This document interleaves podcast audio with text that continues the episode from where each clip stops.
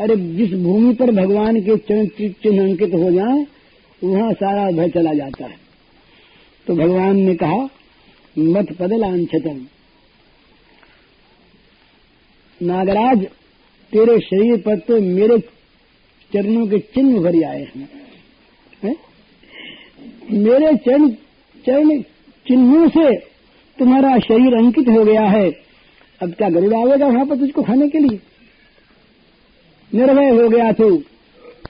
अब ये कितनी बड़ी सुंदर चीज़ है कि भगवान के चरण उसके शरीर पर अंकित हो गए। न मालूम कहाँ कहाँ टिके किस किस फन पर टिके। और एक दो बार नहीं, कितनी बार टिके। तो गरुड़ तो वो नागराज कृतार्थ हो गया। भगवान की इस आज्ञा को सुन करके तमाम विष निकल गया। स्थूल और मन का विष निकल गया। ये भोगवांछा भोग स्प्रिया, ये मन का विष। ये विष दूर हो गया। निर्विष। अमृतोपम हो गया वो। असली अमृत से प्राप्त हो गया। असली अमृत है भगवान का प्रेमामृत। भगवान की प्रीति उसे प्राप्त हो गई।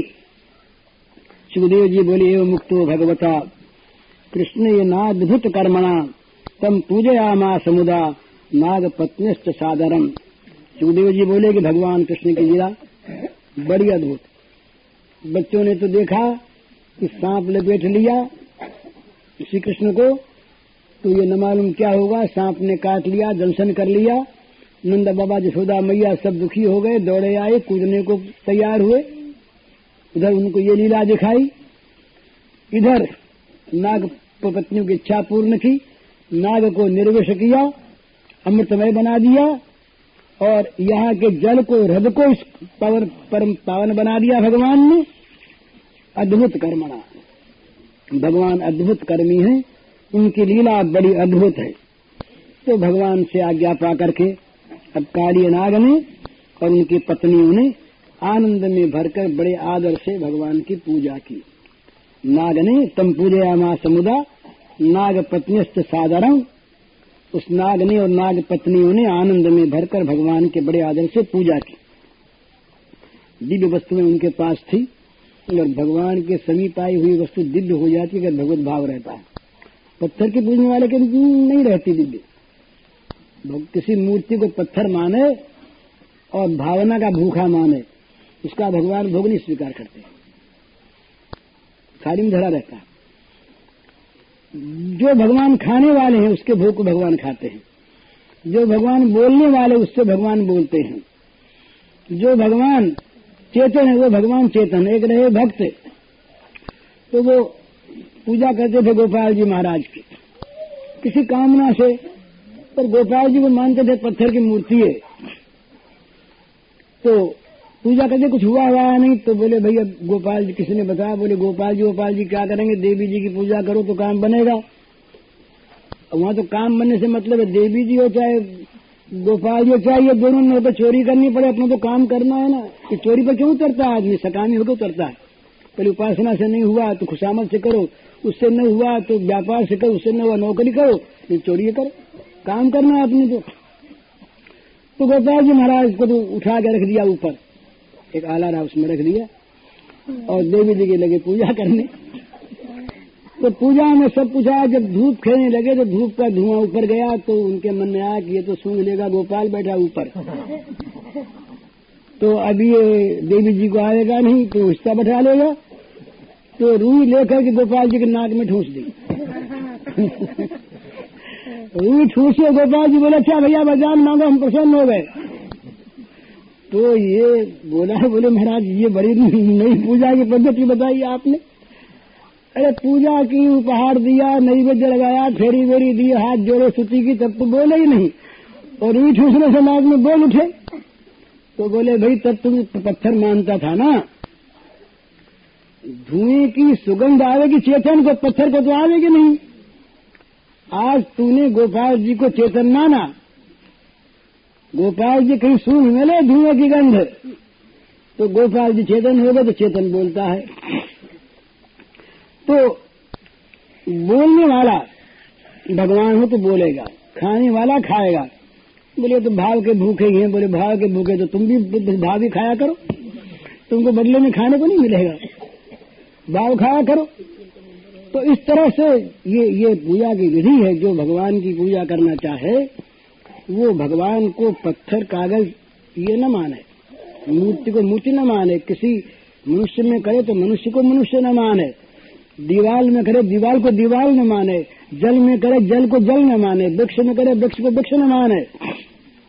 भगवत बुद्धि हो। तो अब भगवान की उन्होंने बड़े आदर से पूजा की और जहाँ वो भगवान की पूजा की सामग्री आई, कि सब दिव्य बन गई।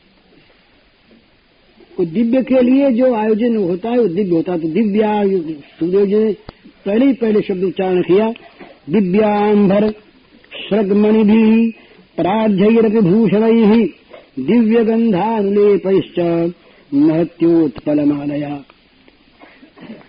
दिव्य वस्त्रों से, दिव्य पुष्पमाला से, दिव्य मणियों से, दिव्य बहुमूल्य आभूषणों से, दिव्य गंध से, दिव्य चंदन से और दिव्य उत्तम कमलों की माला से वो जगन्नाथ गौरध्वज भगवान श्री कृष्ण का पूजन करके उन्हें प्रसन्न किया। प्रसाद गौरध्वजम भगवान प्रसन्न हो गए।